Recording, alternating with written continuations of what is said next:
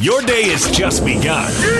But for DJ and PK, they're just hitting their stride. It's time for all your headlines from the night in sports. As DJ and PK tell you what's trending. Are you ready? Ready. On 97.5 1280 The Zone and The Zone Sports Network. Yeah! Hashtag Utah Jazz. Left side, Donovan. Quick catch and shoot release. Three is good, and Donovan knew it right away. Clarkson to the front court. Jazz on the run. Leaves it behind for Donovan. Catch and shoot three. Pow! One of the best catch and shoot three guys in the NBA is Donovan Mitchell, and he buries it. Back up top to Donovan, guarded by Grant. They try to get the switch. They double instead. The Jazz cannot get the isolation matchups. Denver bench claps. Donovan has to go one on one over Grant, and he hits. Man, is he special.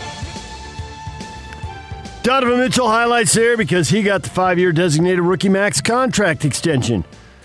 163 million for sure if he makes an all NBA team this coming season, first, second, or third team. That'll bump it up to 195 million. And PK I was trying to think how long have we known Donovan was a max guy for? And if you knew it his rookie year when he they beat Oklahoma City in the playoffs and he was really good and then they, they lost in the second round, that'd be we've known it for two and a half years then.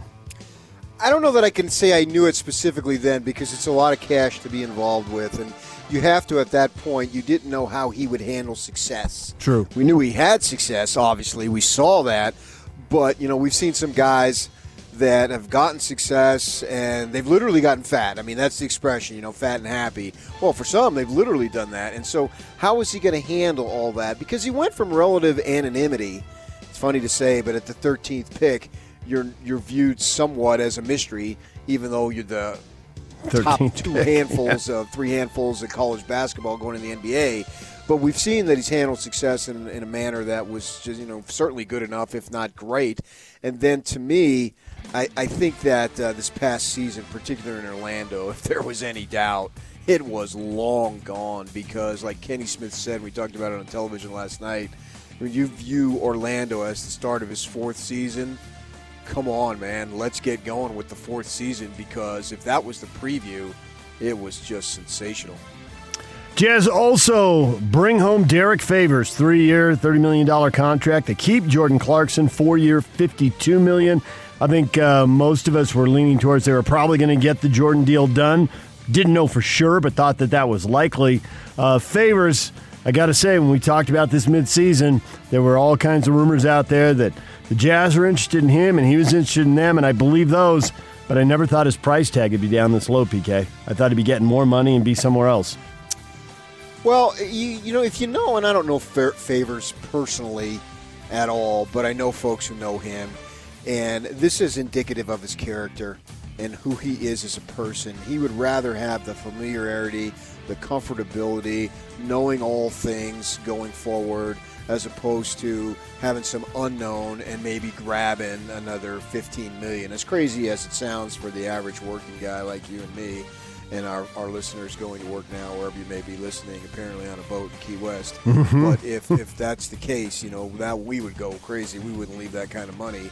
But I think Derrick Favors, a quiet guy, he wants to be in a stable situation. And we've talked about this at length. That's exactly what the Jazz offer. This is exhibit A of stability.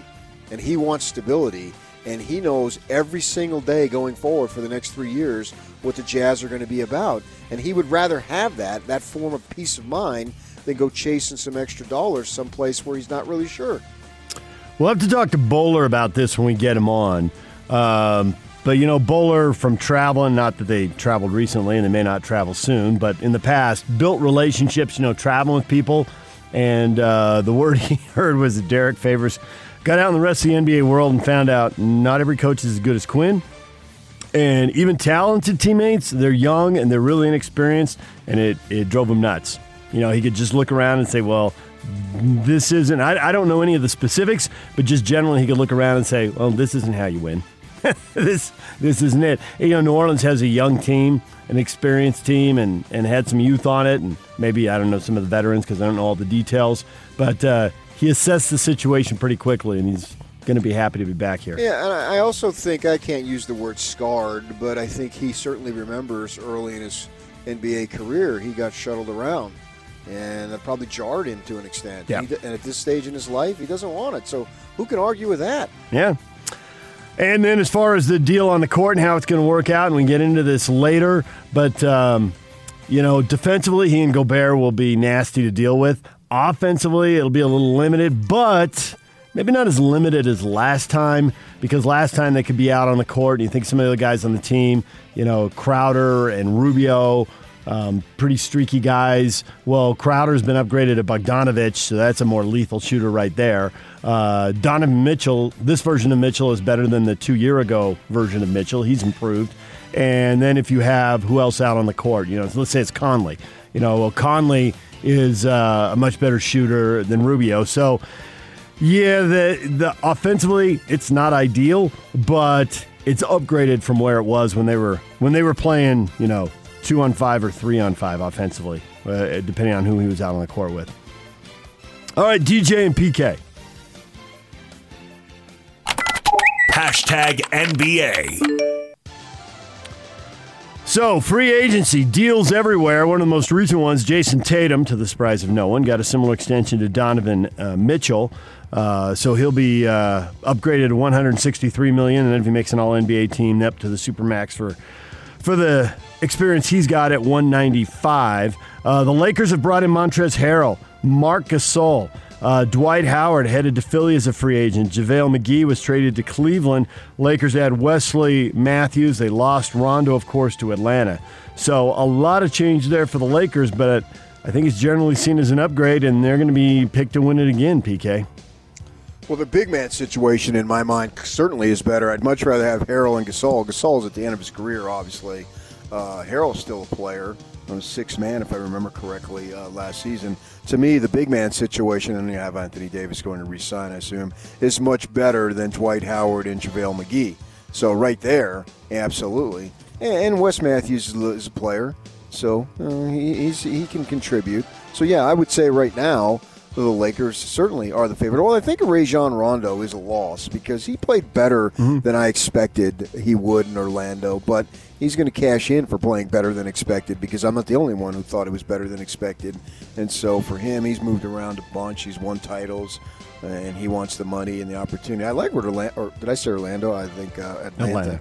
I like what Atlanta's doing down there, and they might be a little bit better than we expected. Which uh, you know, not that we have many Hawks fans, but that's that's encouraging for them. I wonder if the Lakers gave up too much shot blocking. That would be the one. Maybe there's a a little a little problem here. Um, but on the whole, they got better players. But I wonder if that one skill, if they're going to be lacking on that. Uh, Gordon Hayward goes to Charlotte for four years and 130 million. Is that, that what we're going to do? Is we're going to watch and see if Atlanta goes uh, screaming past Charlotte? Uh, could possibly happen. Yeah, that's a great spot for Hayward because you're totally off the radar. Uh, you're making boatloads of money. You will have made way more money than your talent indicates you should have made.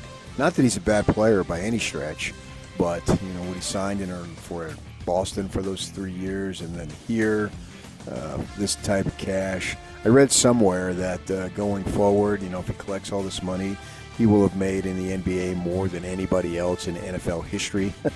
Wow. Move over Tom Brady and Peyton Manning and whoever else. which is I, I assume it's true because I also read uh, last year when Devin Booker signed his deal, he made uh, on that deal combined with his rookie deal, he made more than Larry Fitzgerald had made to date. And those are two Phoenix guys. Yeah, so the NBA, you know, they just made so much money, and Hayward uh, kind of drifted into obscurity in Charlotte. And good luck to you. Well, NBA's got to split all that money with 15 players. The NFL's got to split it with 53. So there's one factor working in the NBA's favor. All right, DJ and PK. Hashtag NFL. Henry gets the carry running left. Henry to the 20, to the 15, to the 10, to the yes! 5. Oh, yes! Yes, yes, yes! Touchdown, Titans, as the Titans will run out of Baltimore. Baltimore with a shocker in OT. Snap to Rogers, swings it right side. He's got Jamal diving pylon touchdown. Dalton in the pistol, Elliott behind him, Lamb in motion right, play fake, looking in the middle of the end zone to Schultz, touchdown with a minute 37 left. Hill fakes the handoff, looking to throw, running out to his left, looking downfield. He's going to tuck it and run at the 10, the 5, touchdown, Taysom Hill. Play action fake. He's back. He's going to get hit. It's up in the air and it's picked off. Takitaki's got it down the sideline. 25, 20, 15, 10. It's Denzel Ward on the tip and the pick by Takitaki. Touchdown. Too much happened this weekend, PK. Four hours isn't enough. All that NBA, all the NFL, all the college football. There are a lot of intriguing games here. The big plays, the game winners there. Uh, I don't know. You, you got a favorite out of all of those? Uh, yeah, Taysom Hill. I mean, he's local. He was uh, first start, and he looked good. I don't know necessarily he looked great. You're playing Atlanta. Their defensive metrics aren't all that good, but you got the job done. You won comfortably, and for your first start, yeah, you have to be excited about it uh, going forward here to see what he can do. And it was funny listening to uh, a lot of uh, national pundits talk about Taysom versus Jameson. Yeah, I don't really want to get into it too much, but you knew what their take was. Uh, well, it was obvious, depending on what their perspective was. But uh, I think, yeah, for us here locally, the story is overwhelmingly Taysom. Only threw five incompletions. I thought that was really the highlight. Didn't push the ball down the field very much, quite frankly. Didn't have to. Uh, the short passing game was there, and guys were able to uh, run with the ball afterwards, so it worked. I expect he'll have to do that down the road. When he did go deep, it was wildly underthrown and led to a crazy, entertaining play and a big gain for the Saints. Um, and of course, he ran for two touchdowns. That second touchdown, there were three guys over there who would have tackled a normal quarterback. But Taysom Hill's not a normal quarterback, and he ran around and got into the end zone. I don't think he has a running quarterback that can sustain you, but it's awesome to have it when you need it. And he had it when he needed it, and uh, and won the game, twenty four to nine. Uh, also, in those highlights, we heard uh, Sione Takitaki score on just a miserable day in hideous weather in Cleveland. Uh, he gets that interception, and they beat the Eagles. It wasn't as close as it looked, 22 to 17. Their D line, Cleveland's D line, was awesome. I think they had uh, six sacks in the game. I think the Saints had eight in their games. There were a ton of sacks in the league yesterday. So Cleveland is seven and three for the first time since '94, and the former Cougar got into the end zone there. The Packers two touchdown lead and they blew it and they lose to the Colts 34-31. Former U Julian Blackmon splitting a double team, forcing a fumble in overtime. Colts didn't have to drive anywhere. They ran a few plays, picked up a few yards and kicked the field goal. Didn't even get a first down, didn't matter. Colts beat the Packers. That was a pretty good finish right there. Yeah. Uh, Titans, uh, Ravens, more impressed with Derrick Henry's touchdown in overtime or that touchdown to get to overtime? Just, just bounce off four guys and drag him into the end zone. Well, he's a bulldozer, that's for sure. Yeah. And Alex Smith gets a win as Washington beats Cincinnati 20 to 9. Joe Burrow's season-ending injury, that looked horrible. Two big guys locked up off balance falling into his leg when it was planted. That that's just just horrible in the pocket there. Yep. Alex Smith gets the win, and with Philly losing, Philly's a half game in front of the other three teams. I think the Washington Dallas Thanksgiving Day winner, they'll be the favorite in that division coming down the stretch. We could have a five or six win team in the playoffs. Yeah, that's not good. No, it's not. Uh, Cowboys won a shootout with the Vikings and picked up a win to kind of get back, back in the mix. Good game tonight. Rams and the Tampa Bay Buccaneers. Uh, Tampa Bay needs a win to keep pace with New Orleans in their division. The Rams need a piece, uh, win to keep pace with Seattle in their division. So high stakes, two good teams. Good Monday night football game tonight. DJ and PK. Hashtag college football. Back to throw. Gonna step up and go. This throws it up. This one is picked. And a chance for a return for a score. 40, 20 yard line, 10, touchdown. He didn't go out of bounds, did he? Touchdown, Oregon. Touchdown, Oregon. Jordan Apple. And the snap. And to Verdell. Looking for a hole. Slice right into the end zone. He kept his eyes downfield looking for room and found it in a hurry. All right, some of the highlights from a weekend of uh, college football started with the Oregon Ducks. There, we had a chance to talk Saturday night, and you were you, were you would you describe yourself as mad at the UCLA Bruins? It's always good to see Oregon beaten, and, and UCLA had their chances, but turnovers sunk them. Well, yeah, that play right at the end of the first half, the quarterback gets hit, the uh, redshirt freshman there, and then what that happens, all your speed guys are way downfield, so they're not going to be able to catch anybody. Uh, the lineman I'm speaking of, and so uh, you could argue that was a difference. Certainly, score-wise, that was a difference. Yeah, that was. Uh, I don't think the Ducks and style points look good, but they got it done, and it's just such a crazy season. That I don't know if they're going to get in. I don't know if it matters, but nevertheless, they're still undefeated. Don't lose the turnovers four to one, UCLA. You had your chances, but they lost the turnover battle uh, four to one. Indiana got way down to Ohio State. Looked like they were going to get worked, and they fought back and came up short. They were down 35 7 at the half. They rallied, got it to 42 35.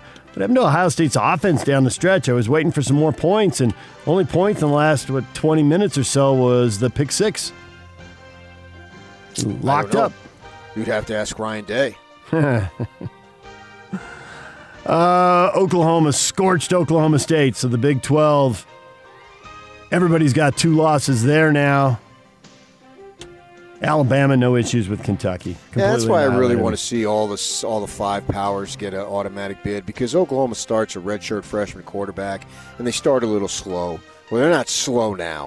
they were not know? slow. And who's to say that if it played out that they couldn't be in a normal season, which you're not having, they couldn't win the whole thing. I mean, it's not beyond the realm, but this system is so ridiculous that it doesn't allow for that, and it should allow for that. Iowa State now the favorite to win the league, which would be notable because uh, they got a Cubs-like thing going on. They're uh, ballpark 110 years from winning a conference football title, which was the Missouri Valley they were in at the time, 1910 or 1908 or something way back there. They've got a one-game lead, and they are uh, at Texas this week. And they got West Virginia to wrap it up. So for Iowa State, it could be a conference title. Dabo Swinney going off on Florida State. This was not canceled because of COVID. This was just an excuse to cancel the game. Dabo. If I'm Florida State, I take advantage of that excuse. Uh, two games are already off this uh, coming week. San Diego State, Fresno State is off. Washington, Washington State is off. Seems like we're averaging 10 to 15 games a week now. We'll see what else happens during the week, and it could happen to the Utes, and that brings us to the Utes. Turn the page, Jock. Hashtag Utah. Motion this way, now back, zip zapping the other way as Amon Ra handoff. Malepeai, right side into the end zone and a touchdown. USC. Slovis Quick drop, waiting, throws over the middle. It's complete. Tyler Vaughns has it, and he's in the red covered end zone for a touchdown, USC. Krommenhoek slotted to the left side. One back is Malepeai. London slotted to the left, faking the handoff, throwing over the middle. Complete Erik Krommenhoek, and that's another touchdown for Krommenhoek, and another touchdown, USC. USC beats Utah 33 to 17. Cam Rising starting a quarterback, lost him early in the second quarter to an apparent shoulder injury. Uh, Kyle Whittingham says Bentley is the guy going forward. He doesn't like to talk about injuries unless they're season ending. Maybe he'll talk about a season ending injury in his media availability this week. We'll have to see how that plays out. But uh, Bentley is the guy. Uh, the offensive line wasn't good enough. That was clear to everybody, but you're also not clear. You were there, PK. You're not clear that that really is the offensive line going forward. Um, they started three freshmen, uh, two of which are red shirts, uh, so I'm fine with it. Let these guys develop this season. And what are you what are you really playing for outside of just getting game, getting some game experience? This season is so jacked up. So I wasn't discouraged by Utah's effort, man. If they would have had two games under their belt, I think they'd be better. But they don't. This is crazy. It's what I've been saying for weeks, and I'm not going to change my tune now. They lost. And I don't want to say so what, but it just doesn't sting to me. Certainly as much as the loss did at, when they lost to SC in their first conference game last year, or when they went down there and tried for two at the end and didn't get it. This season is so jacked up. I don't know how else to say it. And speaking of jacked up, Utah's game with Arizona State scheduled for Saturday has been moved back to Sunday by the Pac 12. Uh, you were telling us last week you heard that Arizona State had major issues. They still Uh, do, yeah. So you want to put odds on this thing happening? 50 oh, at 50? best it's 50. At best. At yeah. best? Yeah, that, that- and the Devils haven't spoken. They're not. Uh, Herm Edwards is so media friendly. He hasn't spoken in over a week, and they're not scheduled to speak today. So you know, the, the idea, from what I hear, is that they're getting guys back on Thursday. Now, some guys have already gone on Twitter and said they're not going to be available. So they're not going to practice for over a week, and you're going to basically force them to play a game if it comes to that uh, to just have the game for the game's sake, and they're supposed to field a competitive team. Uh, Yeah, I don't see it, man. I see Washington, Utah far more likely. DJ and PK. Hashtag BYU. Third and goal from the two. The handoff sweeping left and caught up at the goal line, but leans across the plane. Tyler Allgeier takes the handoff in for six. Another score for Tyler. That's two today. Play fake duck by Zach, and he throws for the end zone to the back right corner. And the catch is made for the score in the back right corner. Neil Pau for the touchdown. There's some highlights from BYU smoking North Alabama 66 14. I don't have much to say about that game, but you just used the words Washington right before we went to Yeah. BYU. And of course, uh, you know, tw- Twitter was alive with all the back and forth, everybody with uh, their portion of the story about whether Washington wants to play BYU and does BYU want to play Washington and is BYU ducking Washington. But what's really going on behind the scenes? Does BYU want to agree to play, start practicing, pay for the extra tests, and then find out, oh, Washington's got a Pac 12 opponent, and that's a priority. Thanks for nothing, BYU. We're moving along. Well, yeah, I wrote about it and posted at our website over there at KSL2. Uh, I talked to people uh, last night, and I decided uh, why wait? We're in the news business. Go with something right now. And so I posted what I posted, and that's exactly it in a nutshell. Sure, it, it looks like BYU's ducking Washington, but I don't think they are under the circumstances because. And, and Kyle spoke about this Saturday night, and I've got Utah people chiming in to me too, and then that, and that's the reality of the situation. The conference we've t- we've said this for weeks now. The conference will take care of itself as it should first, and if it has a chance to pit Washington versus Utah on sa- Saturday or Sunday, go ahead and do that. Take care of that first. And, and actually, I think that that has a much larger chance of happening than of all the other possibilities. All right, we got to take a break. Yak, have you been working? Uh, somewhat. Not sloughing on a Monday morning. Who's coming up? Dennis Dodd, CBSSports.com. All right. Was he in the middle of all of this, Yak? Yeah, just a bit. Just a bit, right? All right, we'll talk with him next uh, about uh, BYU and Utah and Washington and scheduling games on the fly and college football. We'll do that next with Dennis Dodd. Stay with us. Let's go! The Big Show. It's a big deal. With Gordon Monson and Jake Scott. Boy, Gordon, free agency began and things were a little quiet on the Jazz front, and then bam, 5:30 segment hits, and Derrick Favors is coming back, and Jordan Clarkson is staying. Clarkson, a four-year, $52 million deal. Favors and the Jazz three-year, $27 million deal. That's right, and the Jazz have shored up their defense without penalizing their offense because Jordan Clarkson is an explosive scorer, and then you factor in Bojan Bogdanovic. You've got some offensive firepower alongside Donovan Mitchell. I think they're considerably better than they were before today. The Big Show. Weekdays from 2 to 7 on 97.5 1280 The Zone and The Zone Sports Network. DJ and PK brought to you in part by Jerry Seiner Cadillac. Get 0% financing for up to 72 months, plus a $2,500 purchase allowance on a new 2021 XT4, XT5, or XT6. Shop your way at Jerry Seiner Cadillac. DJ and PK, we're joined now by Dennis Dodd, CBSSports.com. You read him all the time, you see him on Twitter. Here to talk college football and sort out whatever it is that might happen to the Utes and Cougars this coming weekend. Dennis, good morning. Good morning, David and Patrick. How are you? We're good. BYU fans are riled up. I think you know on Twitter what it's like when BYU fans get riled up. Imagine what it's like on Sports Talk Radio in Utah when Cougar fans get riled up. Not unlike about 130 different teams right now, or maybe the top. Let's say the top twenty-five. How about that? Okay. So, uh, where did you think this stood yesterday with uh, BYU looking for a game on a bye week and Washington, Washington State? The Apple Cup is off.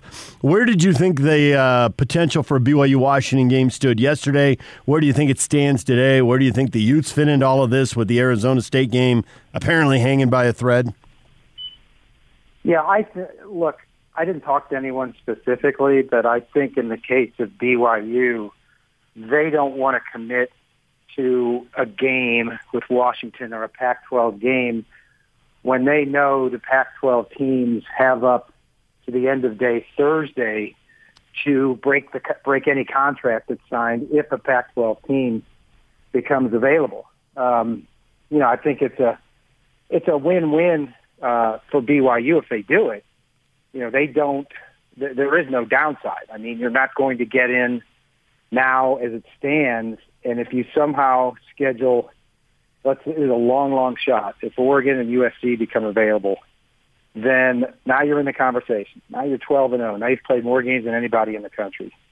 But that's a long, long shot, and you know, I, I think the players would want to play, but I think the administration is sitting there going, why, why hang ourselves out to dry on a Sunday or over the weekend? But look what happened to Florida State Clemson, which is an absolute mess right now. Um, the people, you know, lobbing accusations back and forth to each other. I think for the Cougars, the ultimate goal. I mean, obviously you wanted to playoff, but I think that's an extreme Yeah. long shot. I think it's more realistic to have a New Year's New Year's six. Yeah. So, can you handicap? Say they just schedule as is, beat San Diego State in a couple of weeks, then they're what ten and zero, uh, as opposed to not adding a game. What would be their chances of ten and zero getting in? And do they actually need to add that game and win that game to get one of those New Year's six? Yeah, I don't know. I mean, I, I don't think anybody can answer that right now. I mean, the competition would be potentially a um, Florida with two losses coming off, you know, an, an SEC championship game, a Texas A&M at nine and one, uh, actually eight and one now. I think that's they're only going to play nine, um, and uh, in Cincinnati at uh, at eleven and zero, uh, winning winning their conference. Uh, in fact, they'd have a guaranteed spot, obviously, with the New Year's Six if if they did that. So, yeah, to get in there, I, I think they've got a shot. I mean, right now they've played more games than anybody. You can say what you want about the schedule, but if you want to, you know, take an eye test, this is the best BYU team since at least '96, the Steve Sarkisian team that went 14 and one. Uh, you've got, you know, an Outland Trophy front runner in Brady Christensen on the on the offensive line. Zach Wilson, I'll tell you about the two receivers. Milton Romney can play for anybody, frankly, in the country right now. And I love the Tonga kid who's getting more and more attention in the middle Yeah. on, on defense. So this they've got they've got dudes. If, if that's if that's the answer, if that's the question, they've got dudes. They can play. So you listed a couple of the teams that are competition, but what about uh, a one-loss Indiana team? What about if Northwestern loses a Big Ten title game to Ohio State? Uh, a one-loss Notre is a one-loss Notre Dame team a, a playoff team. Um, Miami in the ACC. It seems like there's still a lot of competition, and the polls have treated BYU well. But until we see what the selection committee is thinking, Yeah, I mean those are some some pretty pretty salty brand names. Not Indiana, but I think what we learned Saturday is look they can play with anybody, um, and that's going to help them greatly, especially with the Big Ten schedule. So as I said up front, I think you know I think it's going to be tough. Uh, I think they're deserving, definitely, uh, but I don't know if they can get past a Notre Dame if it loses in a rematch to Clemson. Um, you know, even in Indiana, uh, a Miami that may go through with one loss and not play in the ACC championship game, and I, I think even a Florida that let's say it gets beat by Alabama still has two losses, but you know has the Heisman Trophy winner on its team. It's that's going to be tough to overcome. You're a national guy, obviously, Dennis, so you have a national following and all that, and you can speak from a national perspective as far as what's going on, the perception of the Pac 12. You know, it had its issues coming into this season, and then you look at they put out a schedule, then they put out another schedule, then they put out a third schedule, no conference, non conference games. Now they say conference, non conference games are possibility. In, in your opinion, has the conference taken even a bigger hit to its rep this season? It, it has. I mean, it's the biggest thing to me was September 5th, you had this grand press conference to, excuse me, to take a drink at the dry throat. Uh, there was grand press conference to announce uh, daily testing. It's a game changer, according to Larry Scott. And then they just sat on their hands. Uh, instead of going to the municipalities that were most affected, LA County, Oregon, governor of Oregon, because that those California and Oregon teams encompass half the league, and say this should be a reason why we should be allowed to play. Because the NFL teams certainly were in uh, in California, they got exemptions. So instead, they stood on their hands. Meanwhile, the Big Ten moved, and they followed the Big Ten's move, and the eighth and the Pac-12 didn't do anything until I think it was September 19th. That letter from the USC players, which which I wrote about, and I truly believe nudged the Pac-12 towards playing this fall. Uh, up until that point, you had Larry Scott going on the Dan Patrick show saying, uh, you know, qu- being quoted saying we're concentrating more on basketball this fall, maybe late November for football. Then the player said, no, you don't understand. You know, we, we can practice. We can play. You've got the governor of California saying, oh, no, you guys can practice, and not understanding at that time only 12 people were allowed to gather, and you, for all intents and purposes, can't practice football that way. So that was a massive fail to the point that now you're left with seven straight weeks of no byes, games being canceled all over the place, and they've essentially, you know, knocked themselves out of the playoff before there's even a judging to be had. You know, I think the worst thing for the Pac 12, as bad as the Big Ten comparison is, is the fact that the Mountain West Conference also shut it down, came back about the same time, but they were able to get going. They have three teams in California. San Jose went to Humboldt Yeah. State to practice, and New Mexico moved home games to Vegas.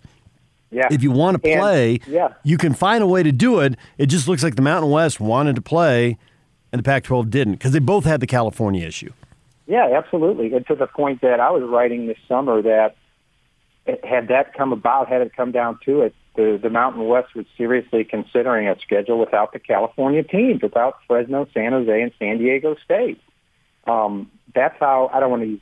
I don't think the word is desperate, but that's how far along they were play football. You know, it's one thing we can have a discussion on whether anybody should have played football, but there's a separate discussion, uh, as you guys are noting, as to how they went forward. And right now, the you know the, the Mountain West looks looks better than the Pac-12. The Pac-12 may end up having a a conference champion playing four games or something like that. There's outbreaks all over the place. Yeah, those are facts. Yeah, and we'll see what happens here. Uh, last Friday, you wrote a piece about uh, BYU and talking about this all the stuff that we were talking about. And one of the things that caught my eye, and I put it out on Twitter, man, and the response, you know, as you know, we got Ute fans and BYU fans just go back and forth at each other all day long. And we're in our 19th year, 19th year of doing this DJ and PK show, so we're not exactly going to complain about it. But nevertheless, you put out that uh, BYU schedule is 38th nationally in strength schedule, according to the NCAA, ahead of the likes of Alabama, Miami, Auburn, and Texas. And all sorts of comments on that. So, what was your point in putting that out? Was it just obviously the schedule's not as bad as it appears? I wanted to see what their schedule was ranked. Um, I'm just curious as a consumer. And look, there are sched- you, you can you can make the reality whatever you want with the schedule strength. I I just go to the NCAA one because it's easy and it's accessible and it's useful. And they go by one loss record. Now we're getting give you a huge conversation with who BYU played, but they do they do past opponents, cumulative winning percentage, future opponents' cumulative winning percentage, and combined winning percentage for the season. And, and BYU was 38, kind of middle of the pack. But I, I thought, you know, interesting. I, I don't know if I would say that Alabama's schedule was easier than BYU's, but they were below them uh, because the teams they played to date had turned out not to be very good. Uh, and, and I don't have to name them, Mississippi State, Kentucky, obviously. So I, I thought I thought it was a nod. Um, you know what what credit does BYU get for assembling a schedule to begin with? Um, you know when, when those were the teams available. I think they got yeah. In fact, I know they got four teams back on the schedule that were on the original 12 game schedule. Um, Houston, San Diego State. I can't remember the others, but, but they were on there. Boise. Boise in North Alabama. Yeah. Dennis Dodd joining us, at CBSSports.com. You can read him there. I'm curious, uh, with more conference games being played, if some of the leagues are going to learn to like this, especially the SEC. Do you think they are or no? No. I, I know Nick Saban, uh, in my that's personal uh, view, but Nick Saban has advocated for this for years. Why don't we play 10 conference games? Why don't we play all Power 5 games? Look, we, as long as we're in this conference setting like this, there's always going to be a team – like a Vanderbilt that just needs those six games to get to a bowl, those six wins. And not everybody's a superpower. I understand the superpowers rule the rule the roost. Um, you know, we have three of the top four playoff teams slotted before the season began, and that's probably the way it's going to be. But no, I, I don't think so. Now, if there's some sort of um, I don't know breakaway of the Power Five and they all play each other, but even then, if you do that, that's 65 teams and you're going to have half the teams in your division losing every week. I don't think anybody wants that. So no, I don't think so. The the, the SEC has you know resisted going to nine conference games because why put yourself out there for another loss in the New Year's Six or playoff race when you're doing pretty good right now? You know what is it? Uh, I don't know, 11, 12 out of the last 14 years they've you know they've been in the championship mix, at least won it or played for it. That's pretty good. We've seen a lot of schools, obviously, because of the situation in the country, take a huge hit financially. Tom Holmoe put out a video about BYU being 20 million in the hole. Mark Harlan at Utah had said 50 million, and we know that's prevalent throughout the country. As I say, do you think the financial situations, being what they are, could actually hasten expanding the playoff? I, I don't, uh, for a couple of reasons. The the financial situation is bad. There's no doubt about it, but from my reporting, they're pretty much past this right now. All these schools are going to get loans, either low interest or no interest loans from the school, either borrow from banks or hedge funds or something like that at low interest rates. And in the case of Ohio State, uh, I think they were, I, I forget what the number was, but it was like 30 million at the time. And Gene Smith, the AD, talked about it. And I said, you know what? You know 30 million is? That's building a new baseball stadium and not getting anything for it. It's on the books. It's a debt. You're going to have to pay for it, but you just don't have the stadium. So I think philosophically and, you know, monetarily, they're past it. Um, no, I, and the other part with the playoffs, we're, we're, you have to understand where the money comes for the playoff. Playoff comes from ESPN, who sells subscriptions. Their subscriptions are tanking. Uh, there's a financial crisis in the country. Sponsors aren't buying airtime. So if you're going to expand it, somebody's got to pay for that 475 million plus that it is right now, and then would I don't know double if you added four more teams to go to eight. And uh, ESPN, like a lot of businesses, enjoys cost certainty. And for the next six years, they know they have cost certainty. They're not going to have to spend a dime more than they budgeted to playoff.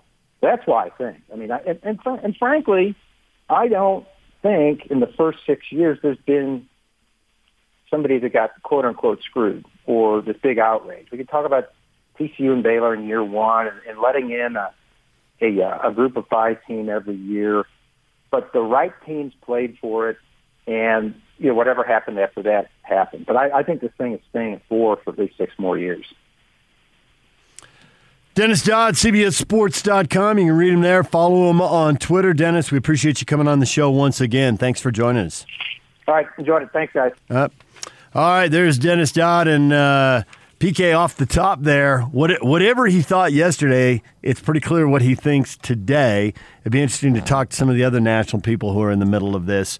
But uh, BYU, I think, is, somehow, some way, Tom Holmoe's worked the phones, talked to people, and gotten the word out. Hey, we'd love to play, but we'd love to not be on the hook until Thursday, and then have everything reversed on us. Well, yeah. I, to me, the word got out Saturday And then obviously on Sunday, it just took hold and went off. But when you listen to Kyle talk Saturday night after the game, Yeah, right. it it to me and during my conversations leading up to that I wasn't sure. I cannot come on here and say that I knew that Washington and BYU had had conversations, at least some degree of level, uh, on Saturday. I did not know that. But what I know of the ASU situation and what we knew of the Washington State situation, you can conclude that the BYU possibility was a long shot because the conference is going to be looking to take care of itself and go back. I tweeted it Saturday night. You can see it that I thought that it was going to be, if it's not ASU Utah, it was going to be Washington Utah. Yeah. And then it blew up yesterday. Kyle Kyle does not like to uh, break news about other people. I mean, he just doesn't do that. So I was actually driving home. He doesn't like breaking news about himself. Right, yeah, yeah, he limits that, right? But he certainly doesn't want to talk about other people. But I was driving home listening uh, to our post game show uh, here on the zone, and it was uh, Hans and Frank Dolce were doing it, and they threw to Kyle uh, while I was in the car driving home. And when I heard him say, We'll find out tonight or tomorrow who we're going to play, well, immediately that's a red flag if you're listening. He doesn't think they're playing Arizona State, and he doesn't think the Apple Cup is going to happen. You know, we already knew about Washington State because it, it impacted him this past weekend, and Right. he thinks it's going to impact him next weekend. I mean, it was it was really clear who he was talking about, and he didn't like to talk about other schools. So, thought the odds were were pretty good at that point. And of course, we're still waiting for confirmation, but we could be waiting for confirmation until Thursday. So. We'll see. We'll see when we hear something from the Pac-12 and the Utes and Arizona State. But we know the Apple Cup is definitely off. The Pac-12 set something out yesterday.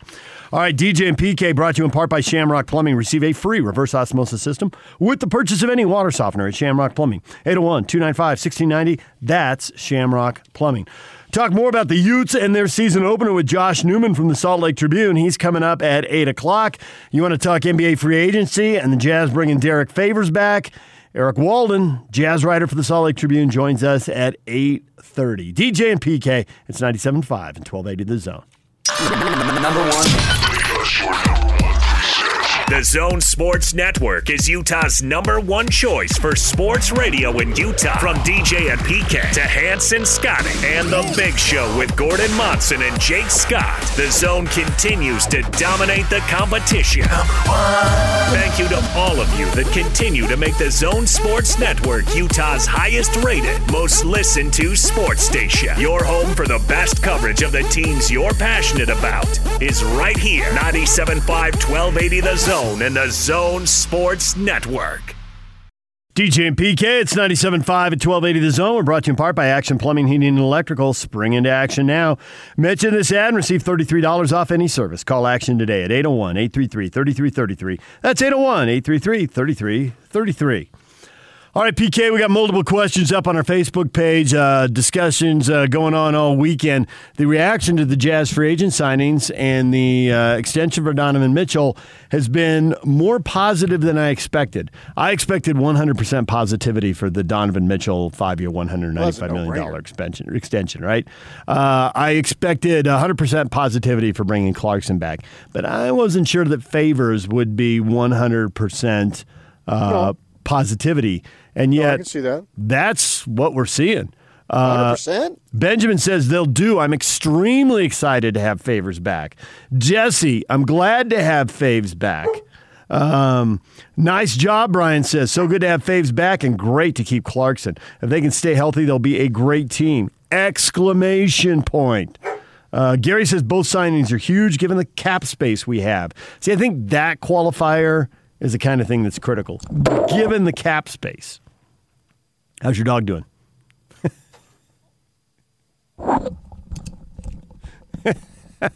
you What's okay, that? PK? Yeah, I'm fine. Yeah, okay, we heard the dog bark, and then we heard you. I thought you went down. Man down, man down. Nah, I got him out of the room. Okay. Oh, good work. Good decision. So, uh, yeah, the, the favors thing, uh, I thought there was a good possibility of having it have to happen because of just what we talked about earlier this morning. That favors is about wanting stability. And why go chasing something that you don't need to chase? Why why not have everything safe and sound and comfortable and familiar in your life. And really, when you think about it, that sounds really good. Actually does, especially because he's taking a lot less money, and people in the NBA just don't take a lot less money. And I, and I really thought he'd be worth more on the open market because I think he if he's your starting center, he's decent, right? New Orleans was decent. They weren't good enough in the hyper competitive West. They had other issues on their team than him, but their win loss record was that they were basically a 500 team when he played, and they were a disaster when he didn't. I think they won like 20% of the games when he played. Their record was way worse when he sat. And he'll he'll make you better. He'll do what he's supposed to do, be where he's supposed to be. He finishes around the rim, he hits his free throws, and he blocks shots and takes away layups. You know, he's not going to dominate the game and take it over, but he does what he's supposed to do, and that alone puts him in the middle of the league. So I, I didn't think it would work from a from a money perspective, but you factor in what you want, and if he doesn't have a great experience and he wants to go back to what he knows and what he likes, thirty million, not a bad consolation prize. You no, can, you know you what's can scrape cra- by on that. What's crazy, yeah, obviously. I mean, he's only 29 years old. I know. It doesn't seem like he's been around for, for 12, Yes. 13 years. Yeah. Uh, but he's still going to have some few years. And he was, well, we viewed him as the best backup center in the league when he was here. Mhm. And so I don't think that he has, his skills have dropped off. As I say, he's still only 29 years old. And to me, this is this is what what the J- the Jazz organization screams. It screams comfortability, familiarity, stability. And do you put a price tag on that? Look at New Orleans. Already had the coach fired right off the bat. I don't know that he would have resigned. I don't know if it was Utah or New Orleans were his only two options, but it doesn't look like for the next three or four years anyway that Quin Snyder's going anywhere. And some assistant coaches obviously have changed, and there's always going to be some change to one degree or another. The teammates around you and all that stuff. And that's another thing too, is that the bulk of the roster is the same as when he left. Now you got Conley there, you got Clarkson there, but I don't think those those players aren't going to have any effect on him. He's probably going to end up liking them as people. And so, what price tag do you put on that? So he left some money out on the table, but look at all that he's getting back, and he viewed it as, yeah, this is what I want to be a part of. Good on him for doing it.